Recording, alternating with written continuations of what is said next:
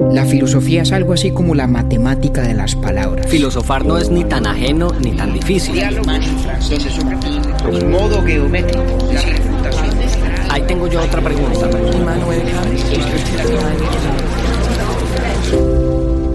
Urbi et Orbi a la ciudad y al mundo.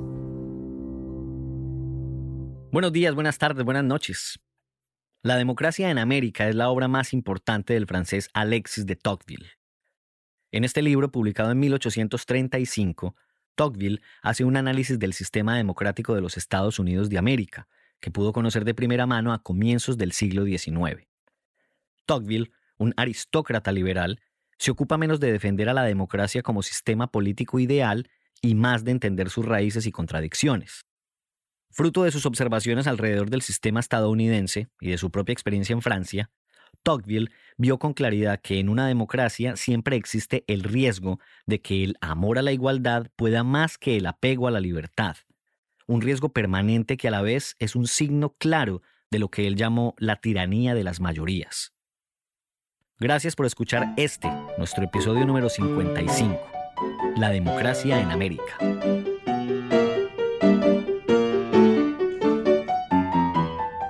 Compañero David Zuluaga. Opi. Usted y yo estamos jugando como el gato al ratón. Siempre, ¿cuándo no? ¿Sí o no? ¿Cuándo no? Maestro? verdad, es como, eso, vea, desde que yo me fui de Nueva York, esto ha sido una constante. Usted está en un lado, yo me acabo de ir de ese lado. Ah, usted sí. se va para otro, yo lo persigo, pero después Sí, cuando usted ya haya sí, dejado ese es nuevo lugar. Y así nos hemos ido por la vida. Es verdad, porque yo estoy ahorita en Colombia, usted está en Colombia hasta hace muy poco y ahora está en Los Ángeles, nos cruzamos en Nueva York. Bueno, en fin, nos la pasamos en esa. En verano, vamos a hacer un, vamos a hacer un verano en Nueva York. y bien que, Que sea esa la de Ave María. Oiga, está, cuando estaba yo viendo aquí las notas para este eh, episodio, me acordé de algo, y es que es la evidencia de este episodio de que nosotros sí pagamos las deudas, porque esta deuda, eh, que usted ya va a decir con quién la tenemos, es, es bastante viejita, es para de la primera temporada. Yo Pero viejísima, viejísima. Este es un capítulo que yo hace ya como dos años, me parece, se lo había prometido a, a mi buen amigo Federico Hoyos.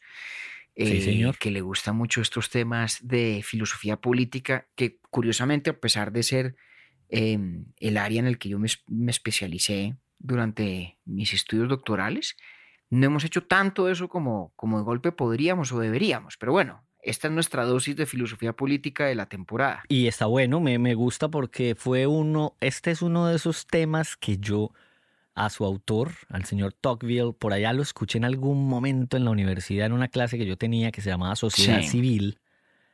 Y algo Sí, me sí, habré leído pues de, de Tocqueville, pero pues ya me va a contar usted, o pero me va a refrescar la memoria y me la va a, a- a- a acelerar pues con, con este señor, porque yo pues muy poco recuerdo hasta que usted me dijo pues que íbamos a grabar y algo leímos ahí, muy poquito, muy poquito. Usted sabe que yo siempre digo la verdad y aquí poquito. Pues, Usted en eso siempre es muy, muy sincero, poquito, muy franco. muchas gracias. Y, y no, no lo juzgo. No, en estos días me encontré con alguien que escucha el podcast, entonces me dice, venga, pero, pero entonces usted a veces lee, o sea, usted siempre lee todos los libros. Yo le dije, no, yo no siempre leo los libros, pero siempre digo la verdad. Cuando no lo leo, Eso por ahí arranca la grabación. Yo digo, vea, no lo leí y como en el caso del Emilio de Rousseau, no lo voy a leer tampoco. Yo me, mate- yo me mantengo Ay, en eso, me hombre, mantengo en eso. Búsqueme para que me encuentre. Yo hasta que no lo convenza de que se lo lea, no quedo tranquilo. Es Pero de Tocqueville, de Tocqueville y de su, y su gran obra, La democracia en América, pues, hombre, no cabe reprochar que no se lo haya leído porque es un libro muy largo. Es muy bueno, es un libro fantástico. Pero déjeme, yo Son le he dicho primero el dato dos, inútil ¿no? por divertido, porque usted coge pista y entonces hasta ahí llegamos. Ah, bueno, hágale pues, El- hágale pues. El dato inútil pero divertido de este episodio número 55 ya es que como le parece a usted que estaba yo cuando estaba ahora en Bogotá, me puse a escuchar una emisora eh, bastante reconocida en las noticias de la mañana en la frecuencia modulada. Ya más o menos usted sabe cuál es. Una de las dos. me imagino. Y entonces Sí, sí, imagínese sí. que en esa, estaba yo pues ahí escuchando y de repente uno de los de la mesa de trabajo de esa emisora va diciendo, bueno, hagamos nuestra sección de preguntas inútiles. Y yo dije, miércoles, eso es lo que uno llama una coincidencia creativa.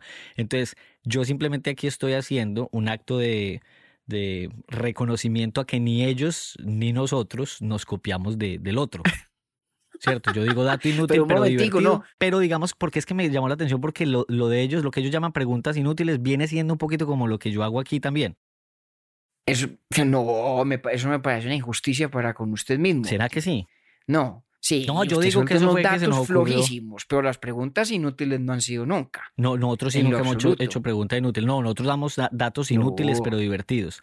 Pero como que el propósito es bien, bien exacto. similar. Entonces, si alguien escucha esa emisora, que me imagino que muchos lo hacen, eh, pues nada, eso fue simplemente una coincidencia creativa, como decía un profesor de publicidad. Está usted dejando constancia de, de lo que le pasó a Leibniz y a Newton, ¿no? Ambos Que usted me de- contó desarrollaron el episodio. cálculo, sí, sí, más o menos al tiempo, pues si ninguno se copió del otro. Eso a veces ocurre, ocurre con más frecuencia en la historia de la humanidad de lo que uno a veces imagina. Ahora, muchas gracias pues usted por compararme a mí con, con semejante par de personajes. Como dirían por ahí en el catolicismo, no soy digno de que entres en mi casa, pero una palabra tuya bastará para sanarme. Eso, eso debí decirlo en el Ay, capítulo, hombre. en el episodio siguiente. Pero bueno, arranquemos ahora sí con Tocqueville.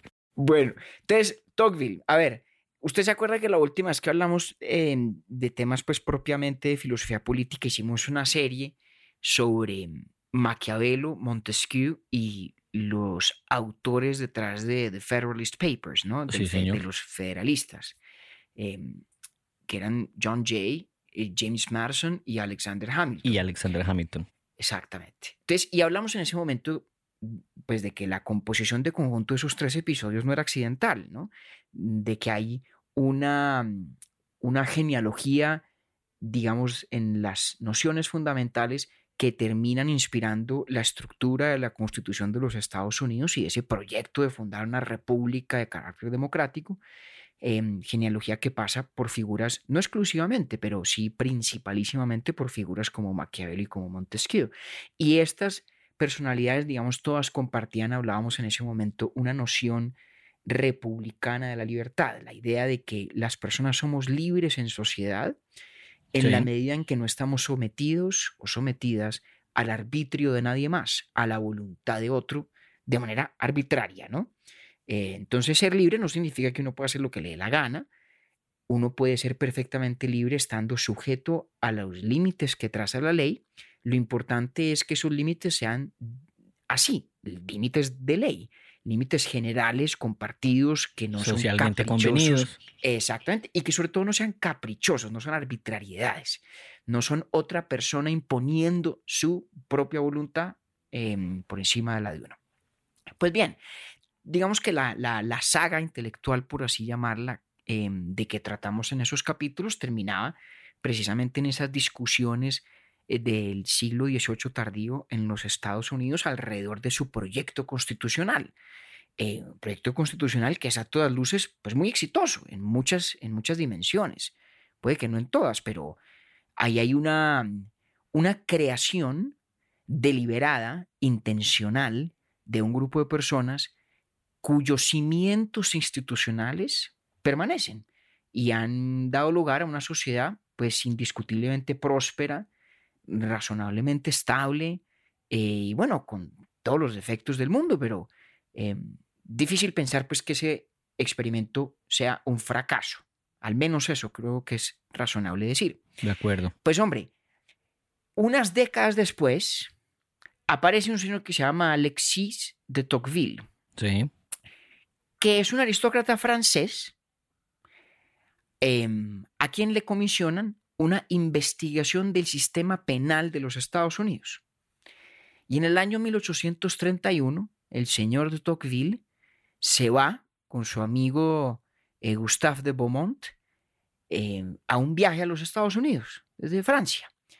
Un viaje en el cual pues no conocen todos los Estados Unidos, hay que decirlo, tienen una experiencia un poco limitada al noreste de, de los Estados Unidos, a lo que uno podría llamar Yankee America, ¿no? Mi- mi- no, no vieron el sur. 1831. 1831. Tenía no estuvieron en el sur. en 26 realidad. años. Imagínese. Entonces, entonces el señor de Tocqueville se fue con Beaumont y estuvieron allá en Estados Unidos, eh, conociendo, hablando con la gente, supuestamente para investigar, como le digo, el sistema penal de los Estados Unidos. Y fruto de ese viaje, que los deslumbró a ambos, em, escribe Tocqueville su obra famosísima, La democracia en América, que aparece publicada en dos volúmenes, el primero de 1835, el segundo de 1840. El primer volumen sobre todo fue un éxito rotundo. Fue un libro acogido con entusiasmo por una Europa voraz en su deseo de entender qué estaba pasando con ese experimento todavía tan nuevo y en tantas cosas tan desconocido al otro lado del Atlántico. Eh, tuvo especialmente grata recepción en Inglaterra. Ah, yo le contaba a usted el otro día que, por ejemplo, John Stuart Mill fue un muy entusiasta lector, sobre todo ese primer volumen de la democracia en América de Tocqueville. Entonces, en el 35 y en el 40 aparecen pues el volumen 1 y 2 respectivamente de la democracia en América. Y este es un libro que tal vez para entender por qué uno lo lee o por qué se lee, por qué se recuerda, em, me, me, valgo de una descripción que hace Harvey Mansfield, que ha sido un profesor pues muy, muy eminente de, de teoría política en Harvard hace muchísimos años. Mansfield dice que la democracia en América de Tocqueville es el mejor, es el mejor libro jamás escrito sobre la democracia y el mejor libro jamás escrito sobre los Estados Unidos. Y yo creo que eso es una exageración, ¿no? ¿Por qué? No creo que sea cierto. Pues me parece exagerado. Hay mejores libros sobre la democracia y bueno, no sé si los haya mucho mejores sobre los Estados Unidos, pero es una de esas afirmaciones intencionalmente hiperbólicas, pero que no por eso dejan de transmitir una cosa cierta, y es que es un gran libro sobre la democracia y es un gran libro sobre los Estados Unidos. Porque, ¿qué es lo que pasa? A ver, ubiquémonos por un segundo, Octi, en la década de 1830. Sí. Lo que han hecho los gringos en ese momento es nuevo. Es una absoluta novedad. Los padres fundadores de la patria, como les llaman ellos, los founding fathers, los autores de la Constitución y, los Federalist Papers todavía están en la memoria viva de esa sociedad. es un experimento nuevo. Es un país que tenía, digamos, 50 años, mal contados, de estar existiendo. Em, entonces, para Tocqueville y para la Europa, digamos que luego con tanto entusiasmo recibió su, su reporte, era absolutamente fascinante ver ¿En qué estaban estos gringos con aquella cosa que se inventaron de constituir una democracia republicana y federal, pues con las características que tiene? Me, perdón, lo interrumpo. Eh, año, eh, mismo año, pues 1830, cuando en nuestra tierra, pues Bolívar ya iba eh, en su ocaso. Claro. Por llamarlo de alguna manera, pero, con, pero con esa misma intención. No lograda, pero. Precisamente. Muy atino lo que usted dice, porque esas son las décadas en las que los líderes de la independencia en la América del Sur, como Bolívar y tantos otros, miraban a lo, hacia el norte y decían, caramba, esta cosa que han hecho los gringos, qué maravilla. Algo semejante habríamos de intentar nosotros. Digamos que es un momento en el que la historia observa el experimento americano con mucho interés y Tocqueville pues es un observador em, increíblemente agudo tanto en su capacidad de ver como luego en su capacidad de transmitir y de, y de procesar todo aquello que ve para legarnos este libro extraordinario, La democracia en América. Entonces, ubíquese allí por un segundo, ¿no? Listo. Está este tipo allá viendo este invento. Es, digamos, la, la primera sociedad que tiene esas características, que es una sociedad que es democrática, que es republicana, que ha creado intencionalmente unas instituciones aún muy jóvenes con esas mismas características. En eso, por ejemplo, muy diferente de Francia. Ahorita hablamos un poquito de esa Francia, de Tocqueville también. Em, y que parecía que le estaba yendo como bien. Entonces era muy importante para un tipo como Tocqueville entender qué estaba ocurriendo allí, qué podemos aprender de este nuevo mundo que nos toca hablo, digamos, como vocero de la generación de Tocqueville, que es el mundo de lo que él llama la igualdad de condiciones. Porque ¿qué es lo que pasa? ¿Cuál es el punto de partida de Tocqueville? Tocqueville dice, mire, aquí ha ocurrido una cosa más o menos eh, desde finales del siglo XVIII, está muy claramente marcada por la Revolución Francesa, coincide además con su predecesora, la Revolución Americana, pero pues sí que es clara y evidente esta, esta transformación en las primeras décadas del siglo XIX. Y es que la aristocracia se acabó y estamos en la era de la democracia.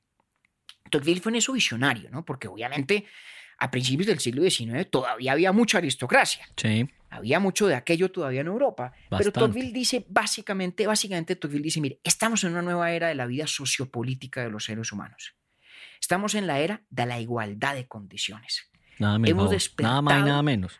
Imagínense, hemos despertado un mundo social y político donde la igualdad es un valor central para las gentes y donde la aristocracia es lo que más antipático se nos antoja. Y entonces Tocqueville parte de una premisa muy importante, Octi, es decir, mire, la democracia, que él asocia esencialmente a ese deseo de la igualdad, a esa igualdad de condiciones, a ese amor por la igualdad, eso es cosa que no se puede atajar. Aquí no hay manera de atajarlo. Ahí es que entenderlo y ver cómo se puede encauzar Hmm. para el beneficio de todos. Esto viniendo de un aristócrata, un aristócrata liberal, un aristócrata de mente abierta, pero un aristócrata que era crítico de la Pero- Revolución Pero Francesa. además interesante ¿no? como lo propone, o sea, es incontenible, ya, ya pasó. Esto ya, eh, sí, aquí no hay nada que hacer, ¿no? Aquí no hay nada que hacer. Y por eso, por eso por ejemplo, Tocqueville eh, di- es distinto de tantos pensadores en la historia de la filosofía política en el sentido de que Tocqueville nunca se sienta a hablar sobre el régimen político ideal o el mejor régimen político posible. Cuando usted se devuelve, por ejemplo, a la República de Platón, a la política de Aristóteles, cuando usted mira la- las reflexiones políticas de la escolástica, eh, o incluso hasta Montesquieu todavía, ¿no? La filosofía política casi siempre era una discusión sobre cuál es el régimen político idóneo, el régimen político perfecto. Entonces, no, el menú siempre estaba la monarquía, la aristocracia, la democracia, la oligarquía, la democracia, perdón, la, la república, la constitución mixta, etcétera, etcétera. Y los filósofos y los pensadores políticos se sentaban a discurrir sobre cuál es el mejor régimen político posible. Para Tocqueville esa es una pregunta, digamos, ya resuelta por los hechos. No es un punto de partida sensato, porque los hechos, desde el punto de vista social e histórico, nos presentan ya con una única alternativa, que es la democracia. ¿no? Mire la sensatez. Hmm. Es como decir, mire, no nos desgastemos en discutir si sus méritos intrínsecos son superiores o inferiores a los de regímenes alternativos. No, reconozcamos más bien que aquí no hay vuelta atrás. Estamos en la era democrática. Es muy interesante y muy importante. Ese reconocimiento, Octi, me parece a mí que le permite a Tocqueville mirar a la democracia con una gran sensatez, con un gran pragmatismo. Y entonces aquí de pronto trato de, de, ilustrar por qué me parece que esa frase de Mansfield, de que este es el mejor libro escrito sobre la democracia y a la vez el mejor libro escrito sobre los Estados Unidos, es, si bien una exageración, una exageración que no deja de comunicar una verdad importante. Entonces desempaquemos, por así decir, la primera parte de esa afirmación, que eso es un gran libro sobre la democracia. Lo que me parece que lo hace grande no es, como muchos otros libros sobre la democracia eh, hacen, una exploración sobre los fundamentos filosóficos de la democracia como un régimen. ¿Cierto? Uno se puede encontrar muchas teorías Octi donde dice, mire, la democracia es fantástica porque A, B, C, Uh -huh. Tocqueville no, no, le interesa esa discusión. Sí, es, exacto. Otros son claramente una defensa de la democracia. Y en el caso de Ahí él, lo que es un reconocimiento, eh, exacto, y un reconocimiento de que la democracia, digamos, es una realidad con la que no vale la pena ya pelear.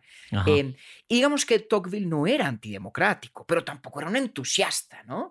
Tocqueville era un observador pausado y decía, estamos en la era de la democracia, entonces, pues nada, vamos a, a entendernos en esta realidad y a ver qué podemos, qué podemos hacer con ella, ¿no? Es lo que nos... Si, ¿Cómo es que decía Rubén Blades? Si el cielo eh, te caen... mar- Limones y aprende a hacer Si el cielo- limonada. Sí, pero hay otro que me gustó más, que si el cielo te caen martillos, aprende a hacer clavos. Es al contrario, si el cielo te caen clavos, aprende... Hacer martillos. Ve, Una vaina así, escuchado eso. se me Bueno, olvida, pero porque sí, qué vergüenza con Rubén Blades. Pero bueno, en fin. Como dice él con Rubén Eh, Blades cuando lo, cuando lo llaman aquí en Estados Unidos. Él dice, a mí siempre Bueno. que me llaman Rubén Blades, yo ya sé que es un gringo el que me está llamando.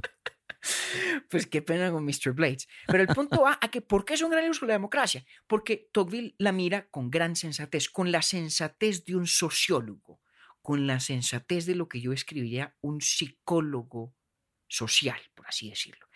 Tocqueville se sienta a inspeccionar la psiquis, la psicología del ciudadano de la democracia, la sociología de la democracia, y allí encuentra sus peligros, sus desmanes, pero también los posibles remedios para esos, eh, esos mismos peligros. ¿Y por qué es un gran libro sobre los Estados Unidos? Pues porque es un libro que reflexiona acerca de qué es lo que a los gringos les está saliendo bien. Y esa reflexión tiene, digamos, también cumple, digamos, una función histórica interesante y es ver qué ha ido cambiando en esta sociedad de los Estados Unidos, tanto en sus instituciones como en su vida social, que a lo mejor explica las transformaciones que ha sufrido desde esa década de 1830. No creo que valga mucho la pena, que nos detengamos como en el componente específicamente norteamericano del libro, pero me parece muy importante entender qué es lo que nos quiere decir Tocqueville sobre la democracia, cuáles son las lecciones que nos quiere enseñar. Y para mí, lo esencial es, básicamente lo siguiente. Como le decía ahorita, en la mente de Tocqueville y en su análisis, lo que define a una democracia es ese ímpetu eh, alrededor de la igualdad. Es el amor por la igualdad que sienten los ciudadanos y es el hecho sociológico de una relativa igualdad de condiciones. Vale repetir, como decíamos al principio, que la experiencia que él tuvo en los Estados Unidos fue un poco limitada, ¿no? Porque claro, cuando usted va al sur, lo que hay es la, la, más obscena de las desigualdades, que es la esclavitud, sí. de la cual él fue un crítico absolutamente claro y radical. Y le quedaban más de tres décadas a eso cuando él llegó acá. Correcto, correcto. Y fue supremamente crítico de esa eh, infortunadísima, penosa institución que todavía sobrevivía eh, en, ese, en ese momento en los Estados Unidos de la esclavitud. Pero en general, él lo que observa es que los Estados Unidos de la década de 1830 era una sociedad donde había una gran tradición de autogobierno local, sí una gran, em, digamos, un gran apego comunitario y compartido a la igualdad, una relativa igualdad material, ¿no? La gente, no había gente extremadamente pobre y no había tanta gente extremadamente rica. Ahí hay cosas que han ido cambiando, fíjese, pero para él había evidentemente un sustrato de cierta igualdad material y había además una religiosidad, un espíritu religioso que ayudaba a combatir muchos de los riesgos de la vida democrática, que ya los vamos a mencionar en un segundo. Esta es más o menos, en muy resumidas cuentas, su historia de por qué los gringos lograron que eso les funcionara bien. Y fíjese que no es un accidente que usted haya recordado a Tocqueville en el ámbito de una clase sobre sociedad civil, porque una de las cosas muy famosas y muy consabidas sobre el análisis que hace Tocqueville de la democracia norteamericana es que ese espíritu religioso, esa relativa igualdad eh, material, esa tradición de autogobierno local, una de las expresiones sociológicas que tienen los Estados Unidos es la inmensa pluralidad de asociaciones cívicas que no son el Estado y que permiten crear vínculos de fraternidad entre los ciudadanos. Tocqueville fue tal vez el primer gran observador en destacar la importancia de lo que hoy en día uno llamaría el capital social. ¿no?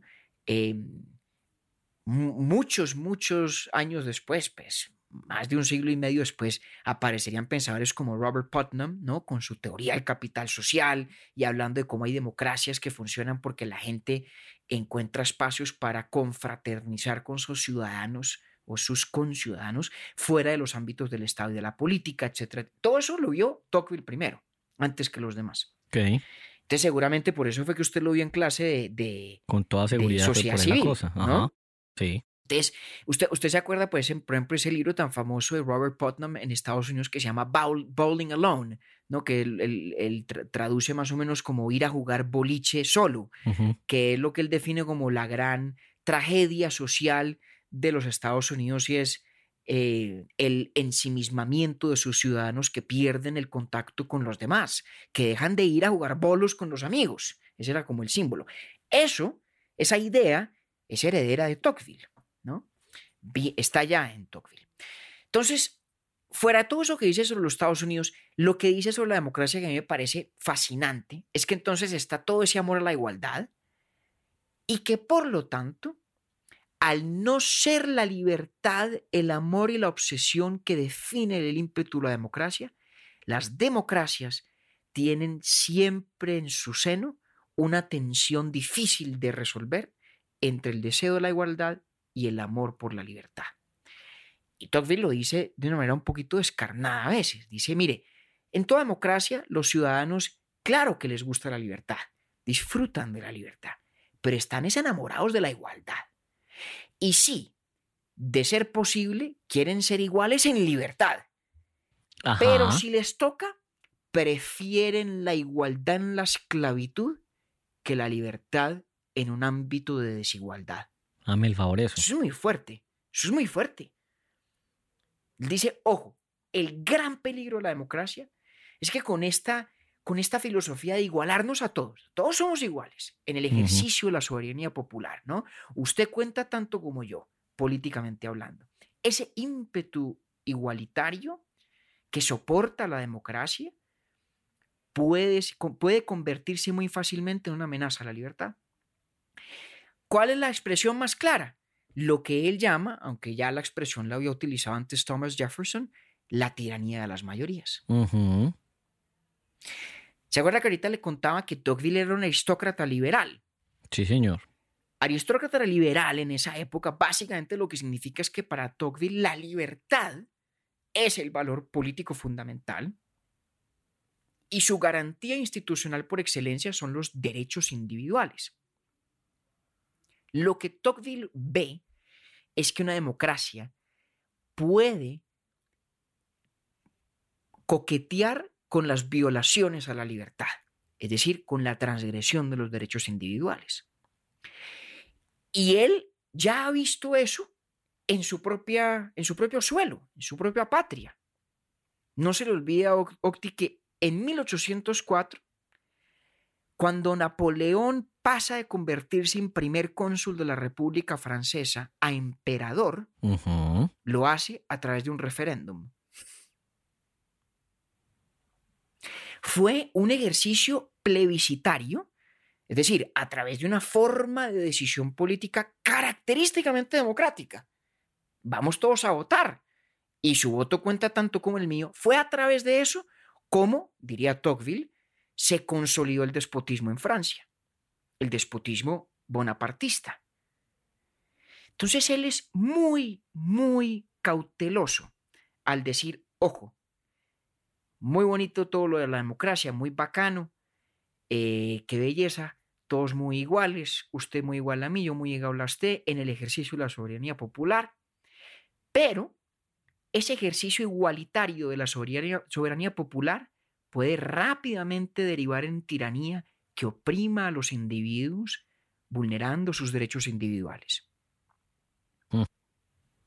Ese es su gran diagnóstico y lo que me parece a mí es, es la más reveladora de sus, de sus todas muy agudas observaciones sobre la democracia y esas tensiones que tiene eh, inherentes así.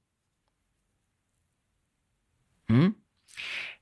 Y la cosa va más allá, Octi, porque además el tipo dice, mire, parte del problema de ese igualitarismo democrático es que además crea un cierto ambiente de mediocridad. Y aquí es donde entra el Tocqueville psicólogo. Porque él dice, mire, la democracia a veces lo que termina es alimentando pues un ingrediente de la psiquis humana que es que está allí desde siempre y que estará ahí siempre, pero que hay que saber contener, que es la envidia. Entonces él dice, mire, en democracia pasa una vaina y es que como, como el mensaje que nos damos unos a otros políticamente es que somos iguales, al final la gente termina resintiendo lo sobresaliente. Y lo resiente al punto que termina con muy malos gobernantes.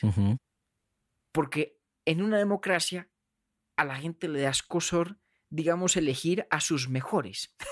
O sobresalir. Y termina, exacto, mm. a los que sobresalen. Ah, o por sí mismo, pues me refiero a eso, como que también le da miedo a la gente sobresalir por sí mismo. Ah, exactamente. Entonces lo que dice, lo que dice Tocqueville es que se crea una dinámica como perversa, donde los sobresalientes dicen, uy, no, qué pereza, mejor no.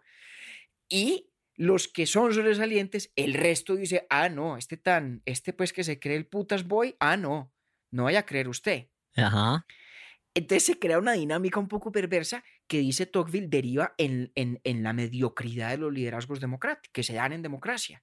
Las democracias tienden a tener liderazgos políticos mediocres porque la gente resiente a los que ve y constata que son superiores a la media y por lo tanto solo premia a aquellos que terminan, digamos, arrodillados frente a lo que ya es la opinión pública consolidada. Entonces, cuando él habla de tiranía de la mayoría, fíjese que no está hablando solo de un fenómeno institucional, ¿cierto? No está hablando necesariamente de que un gobierno, eh, digamos, a través del uso de la fuerza o con instrumentos jurídicos oprima directamente a una persona o vulnere directamente un derecho legalmente adquirido. No, Tocqueville es más, más inteligente que eso. Él no se limita a mirar la infraestructura jurídica de una sociedad. Tocqueville dice que la más peligrosa tal vez que esa, que esa expresión jurídica, la tiranía de las mayorías, la más peligrosa en realidad es lo que él llama el suave o sutil despotismo de las costumbres.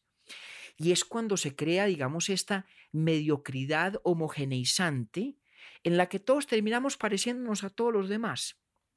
Y lo excepcional, lo distinto, lo excéntrico, no encuentra, digamos, aire social. Espacio, ajá.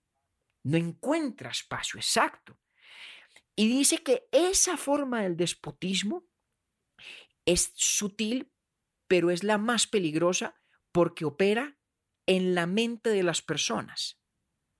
No hay que llegar a los actos, no hay que llegar a la policía, no hay que llegar al gobierno opresor, no hay que llegar al juez arbitrario. Casi que lo asimilamos.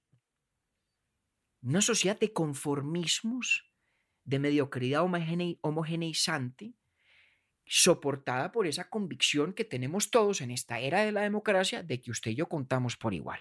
Ajá. Y eso va creando como este clima de, de, de la manada. Y él usa la, la palabra, ¿no? El clima de la manada que se convierte a su vez en una forma del despotismo. Despotismo, como digo, de, los, de las maneras, de las costumbres, y eso lo internaliza uno. Entonces, eh, eh, fíjese, Octi, lo que hace este tipo, ¿no? Reconoce esta nueva realidad sociopolítica histórica de lo que él llama la igualdad de las condiciones, reconoce que la democracia es la expresión política de esa realidad histórica y social, que es irreversible, la asocia íntimamente con la noción de igualdad, con el amor a la igualdad, pero reconoce y acusa, ¿no? porque lo dice y lo repite e insiste en ello, que esa democracia, que es hija del amor por la igualdad, puede ser como cualquier otro régimen político, pero puede ser una amenaza a la libertad. Como quien dice, señores, no vayan ustedes a creer que porque se vive en democracia, todo lo que de bueno hay en la vida social y política está garantizado en consecuencia. No, usted puede tener democracia y carecer de libertad. Existe tal cosa como la democracia sin libertades en la concepción de Tocqueville. Cuando, bueno, entonces ahí usted me, preparó el camino perfectamente para la pregunta que le quería hacer desde hace un ratico ya. Eh, una democracia sin libertades indiscutiblemente se llama dictadura o no? Estamos hablando desde Tocqueville, pues. No, sí, yo creo que no necesariamente. Ok. A ver, porque, porque Tocqueville, como volvamos a la noción de libertad que importa en Tocqueville, ¿no? Para Tocqueville la noción de libertad va mucho más allá que la libertad de elegir o ser elegido, ¿no? Sí.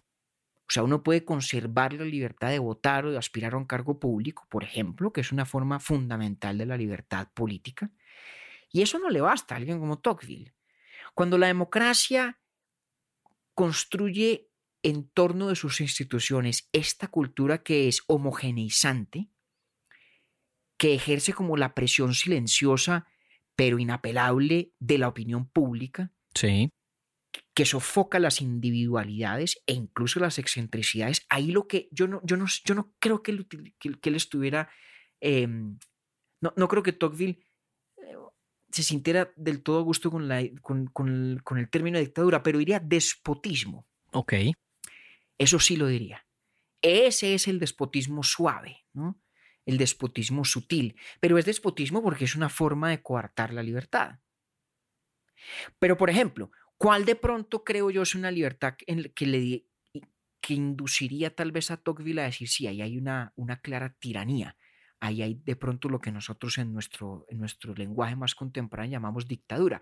Em, diría, tal vez allí sí hay, sí hay eso cuando no hay, por ejemplo, libertad de asociación o libertad de expresión. Ok. Que aunque no son directamente las libertades políticas de elegir y ser elegido, son, son como la siguiente capa protectora de las instituciones democráticas. ¿Sí? Eh, hago una salvedad histórica. Digo el término dictadura en, el uso nuestro contemporáneo no porque el término sea nuevo, el término dictadura es antiquísimo, de hecho corresponde a una institución de los romanos, de la que hablamos en el capítulo sobre Maquiavelo, y que es la inspiración de la idea moderna de la presidencia o del poder ejecutivo, como se concibe, por ejemplo, en la Constitución americana y luego en las otras presidencialistas inspiradas en ella. Es un concepto muy viejo, pero en la época de Tocqueville, las nociones políticas que se utilizaban para hablar de lo que nosotros hoy calificamos de dictadura son básicamente tiranía y despotismo. Esas son como las nociones o las palabras que se utilizaban para eso. Ok, no, pero Ahora, sí, pero sabe que cuando se dijo tiranía sí se me acomodó más a lo que yo estaba eh, contando. Sí, sí, sin duda. Ahora, mire esto que interesante, Octi. Fíjese cómo, cómo Tocqueville tiene esa capacidad tan aguda de ver cómo interactúan las instituciones políticas con la cultura de una sociedad, con su ethos, podríamos decir, ¿no? Fíjese esta vaina tan chévere que dice. Em, dice que para atajar la tiranía de las mayorías y sobre todo la tiranía moral, esa tiranía que se ejerce como en la mente de las personas, esa presión de la opinión pública que nos coarta y nos limita en nuestras excentricidades individuales, en nuestras discrepancias con la opinión compartida, una de las cosas que ataja eso es la libertad de expresión. ¿sí?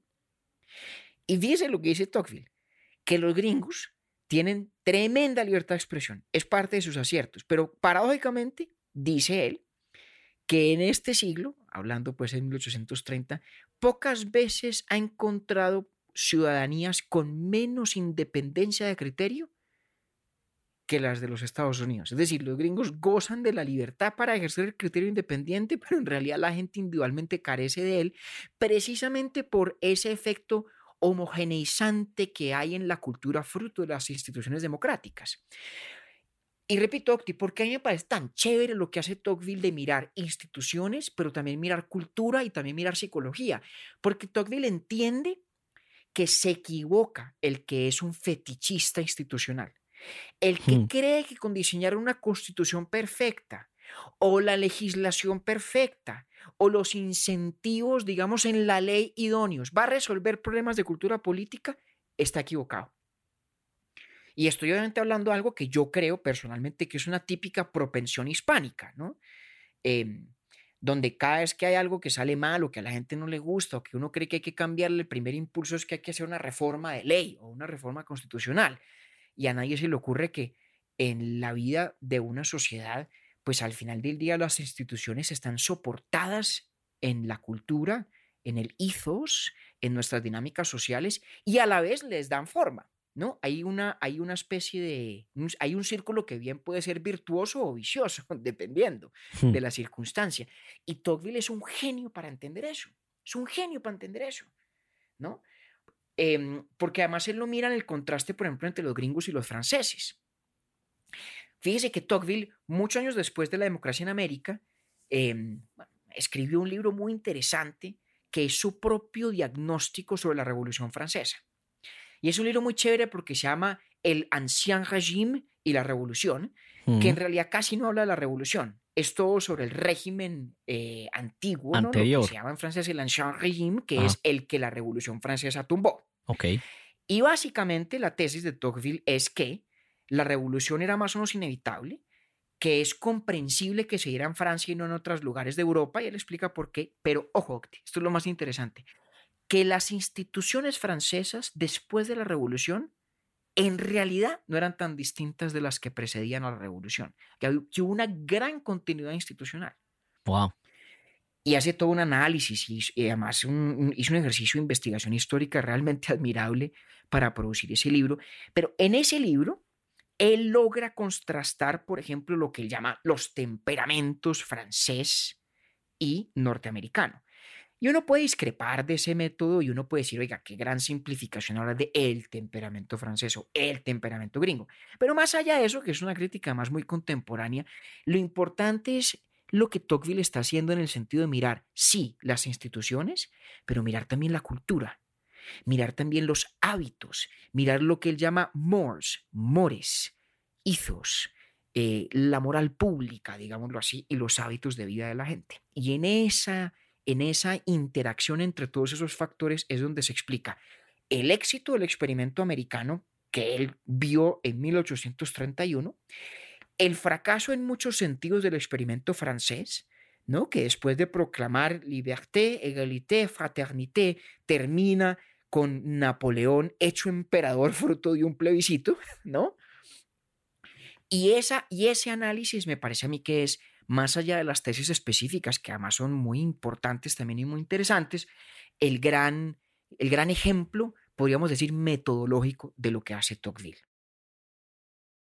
Entonces, hombre, ese es mi, mi, amigo Tocqueville, em, a quien le debíamos su, su capítulo ya hacía mucho rato y, y que yo creo que es, como decíamos al principio, ¿no? es muy bacano ver cómo Montesquieu escribe unas cosas inspirado por Livio y su historia de Roma y eh, perdón, Maquiavelo, Maquiavelo escribió unas cosas inspirado por Livio y su historia de Roma, y luego Montesquieu escribe otras complementarias, pero que crecen sobre lo que había sembrado eh, Maquiavelo, y luego Jay, eh, Hamilton y Madison escriben otras más inspiradas en esos a su vez, y se crea un país como los Estados Unidos y se crea esa constitución, y luego aparece este franchute Em, que había sido testigo de la Revolución Francesa y va y visita a los gringos y se encuentra con esta realidad fascinante em, y nos escribe esta crónica sobre ese experimento y sus lecciones que yo creo que siguen siendo enorme actualidad, ¿no? A mí por lo menos me parece una nota ver cómo, cómo se van dando esos diálogos en y tal cual es eh, eso. antes o sea, yo había pensado eso, que era una crónica. O sea, es una crónica que hace un diagnóstico de algo que este man vino y conoció eh, me, me, parece interesante cómo eh, resalta él la cualidad inevitable. Em, y me parece muy interesante también lo que plantea frente a aquello que podría preocuparlo. No sé si, lo, si él manifiesta alguna preocupación o si más bien yo me estoy es imaginando esa parte en él. No, no, no, no, mucho, mucho. Él tiene muchas inquietudes pues hablamos de los peligros como intrínsecos, ¿no? De la democracia y la igualdad de condiciones y el amor a la igualdad que, que van con ella. Hablamos pues de ese peligro de la tiranía de las mayorías, del suave despotismo, de la homogeneidad, eh, digamos, de las masas de individuos que van perdiendo contacto con los otros. Claro, y él tiene preocupaciones de que el experimento americano en eso tiene, tiene vacíos, ¿no? Tiene vacíos unos de los cuales él anticipó y otros no. Eh, por ejemplo, anticipó el gran riesgo que era la institución de la esclavitud para la viabilidad del proyecto americano a largo plazo. ¿no? Eso lo entendió él. Como usted dijo, Octi, 30 años antes de la Guerra Civil Americana. Lo entendió. De pronto hubo otros que, que vislumbró sin asimilar cuán delicados habrían de ser. Yo creo que el, el que cabe en, esas, en esa descripción es el individualismo que él dice que es muy delicado porque si el éxito de los gringos era que tenían todas esas asociaciones cívicas y se encontraban en sus iglesias y se encontraban en el town hall para gobernar y definir los asuntos de su pueblito y tenían toda esta cantidad de puntos de encuentro con sus conciudadanos, ¿cierto? El gran peligro del individualismo de una gran democracia es que al final cada quien termina ocupándose de sus propios asuntos y desentendiéndose de la causa común. Y yo creo que eso es una, eso es una realidad que hoy se vive tal vez en todas las democracias contemporáneas grandes, donde al final del día, digamos, los ciudadanos terminan ocupándose principalísimamente de sus vidas personales. Él dice algo muy chévere sobre eso, fíjese, en, la democracia en América en algún punto dice, perdón, no en la democracia en América, en el libro sobre el ancien régime y la Revolución Francesa, él dice que en una democracia donde se consolida ese individualismo eh, que ya no está que ya no tiene, digamos, el beneficio de las asociaciones cívicas y de los puntos de encuentro con los demás ciudadanos, ¿no? En ese tipo de sociedad, en ese tipo de democracia, florecen lo que él llama las virtudes privadas. La gente puede ser muy honrada, buena persona, solidaria, buen padre de familia, buena madre, buen esposo, buena esposa, ¿no? Todas las virtudes, digamos, del hogar. Pero es muy difícil encontrar grandes ciudadanos y que tengan la virtud cívica, digamos que uno asocia, por ejemplo, eh, con la República Romana, esa virtud de estar volcado a la cosa pública eh, con, con, con, el mismo ahínco y con el mismo interés con que se ocupa uno de sus propios asuntos. Entonces yo creo que él, por ejemplo, ese peligro lo vio, lo vio un poquito más en abstracto que en concreto en el caso de los Estados Unidos, creo yo, pero no dejó de verlo. Entonces, claro, él tenía preocupaciones tenían preocupaciones y creo que ahí está su, su valor, que nosotros estamos acostumbrados, Octi, a hablar de que la democracia, pues casi como si toda democracia fuera fantástico. Si un país es democrático es porque tiene una cantidad de virtudes sociopolíticas ya dadas en virtud de ser democrático. Y lo que Tocqueville está diciendo es, no, usted puede ser una democracia y tener una cantidad de efectos institucionales, pero no solamente institucionales, sociales y mm. sociopolíticos de otra naturaleza también. Que me dejó usted pensando precisamente en, aquello que dice él frente al, a la esclavitud, porque como él es contemporáneo a Lincoln, eh, ¿ha leído usted algo de que se, se conocieron ellos dos o, o, o, no? y se lo pregunto es porque, porque me deja usted pensando en que de pronto Lincoln cuando ya se va acercando a 1865, me quiero imaginar pues que el man citó o leyó a Tocqueville frente a lo que dijo de la esclavitud y que ese fue una de las cosas, pues como que claridad al respecto le dio. Hombre, no sé. Muy buena pregunta. Dudo mucho de que se hayan, dudo mucho que se hayan conocido porque, em, porque Lincoln era una, no era una figura política de ninguna importancia en la década de los, 30 digamos que si la memoria no me falla, cuando los debates con, con Douglas, ¿no? Los Lincoln Douglas debates, cuando Lincoln quería llegar al Congreso, eso ya es en la década de los... Casi, sí, eso si no es finales de 40, es 50 comienzo, sí. Exacto. O sea que Lincoln no era una gran figura política en la década de 1830.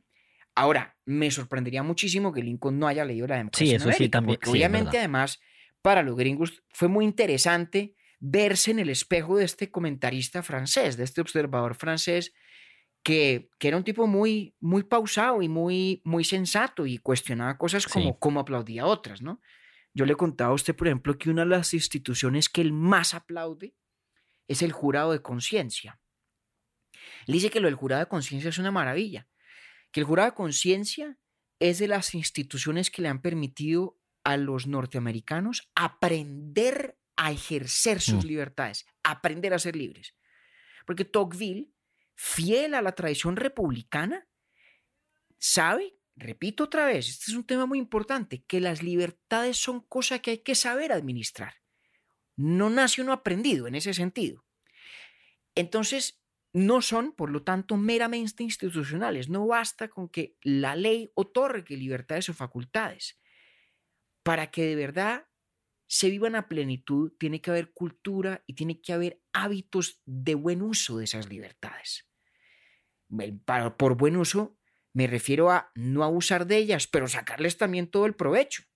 Entonces él dice que el jurado de conciencia es una cosa muy bella porque le enseña al ciudadano promedio a pensar como juez, a entrar en un ejercicio deliberativo con sus pares como iguales.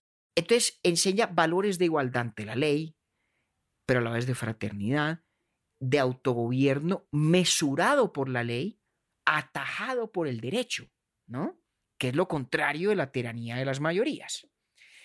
Em, entonces, nada, él en eso, Octi creo que, como usted decía, tiene preocupaciones, pero también sabe reconocer grandes aciertos y yo creo que tuvo que ser fascinante para los norteamericanos de la década de los 1830, 1840, como le digo, verse reflejados en este espejo que sostenía un franchute frente a ellos al otro lado del charco del, Atlántico.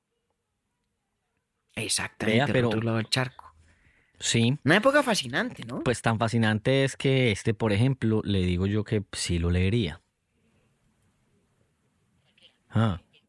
Es una berraquera. Mire, es larguísimo, es larguísimo, pero es delicioso de leer porque Tocqueville, primero, tiene muy buena prosa. ¿no? La Yo, prosa yo de verdad no es recuerdo. Súper sabrosa, es, es agradable. Es muy agradable. Y además, el libro está muy bien estructurado. Porque claro, son dos volúmenes, pero cada volumen tiene dos partes y cada parte tiene un poco de Sí. capítulos y cada capítulo es cortico.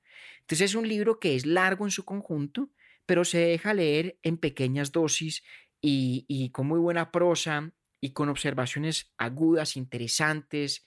Es un libro muy estimulante y de gran variedad, ¿no? Porque tiene estos tópicos centrales que em, ocupan, digamos, un lugar prominente a lo largo y ancho del texto, pero en el camino cuenta una cantidad de cosas, incluso de, de- de interés anecdótico, que yo sé que a ustedes se lo divierten mucho Sí, pues también. vea todo lo que me muy- usted a pensar de, de ese momento histórico de América alrededor de, de un visitante, que eso es bien particular. Ah, Claro, claro.